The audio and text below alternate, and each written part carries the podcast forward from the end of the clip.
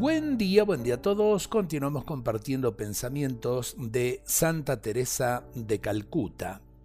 Me encantan estas palabras que hablan de la solicitud de la Madre del Salvador por servir y comunicar a Dios. María fue muy rápido. Y en las bodas de Caná dijo, hagan lo que Él les diga. Jesús hará grandes cosas en nosotros si nosotros hacemos lo que Él nos dice. La obediencia no puede ser una tortura o reducirse a lo que estamos obligados a hacer. Debe ser una alegría. Y es verdad, la Virgen Santísima, apenas concebido el Verbo de Dios en sus entrañas, ¿qué es lo que hizo? Salió a servir, a llevar esa presencia de Jesús a su prima Isabel.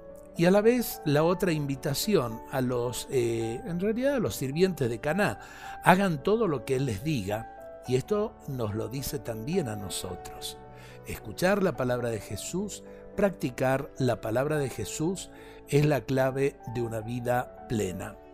Si somos fieles, humildes, santos y serviciales para trabajar por los pobres, los demás aprenderán de nosotros. Pero preguntémonos qué es lo que están aprendiendo. ¿Ven nuestros esfuerzos para pertenecer completamente a Dios a pesar de nuestros defectos? Ven nuestros esfuerzos para ser santos como Jesús y humildes como María.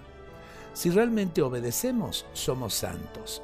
La Virgen fue tan santa, tan llena de gracia, porque vivió en actitud de abandono. Hágase en mí según tu palabra.